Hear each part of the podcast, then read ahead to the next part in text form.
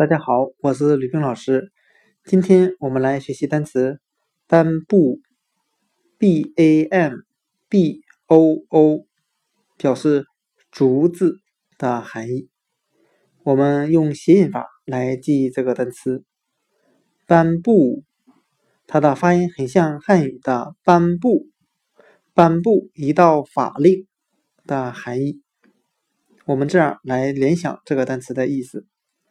当我们在看春秋战国时期电影的时候，我们会看到这样一个场景：一个传旨官手里拿着竹简，向下面的官员颁布君主的旨意。那今天所学的单词“颁布”“竹子”，我们就可以通过它的发音联想到汉语的“颁布”“颁布”。写在竹简上的法令，再由竹简联想到竹子，颁布竹子。另外，颁布竹子，我们也可以通过象形法来记忆这个单词的拼写。其中，b a m b o o 中的 o o 字母。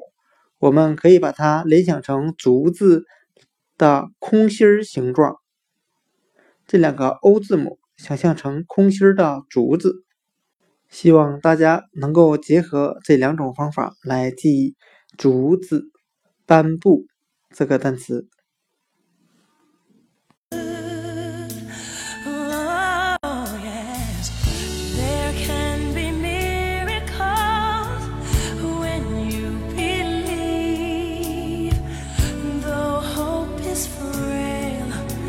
It's hard to kill.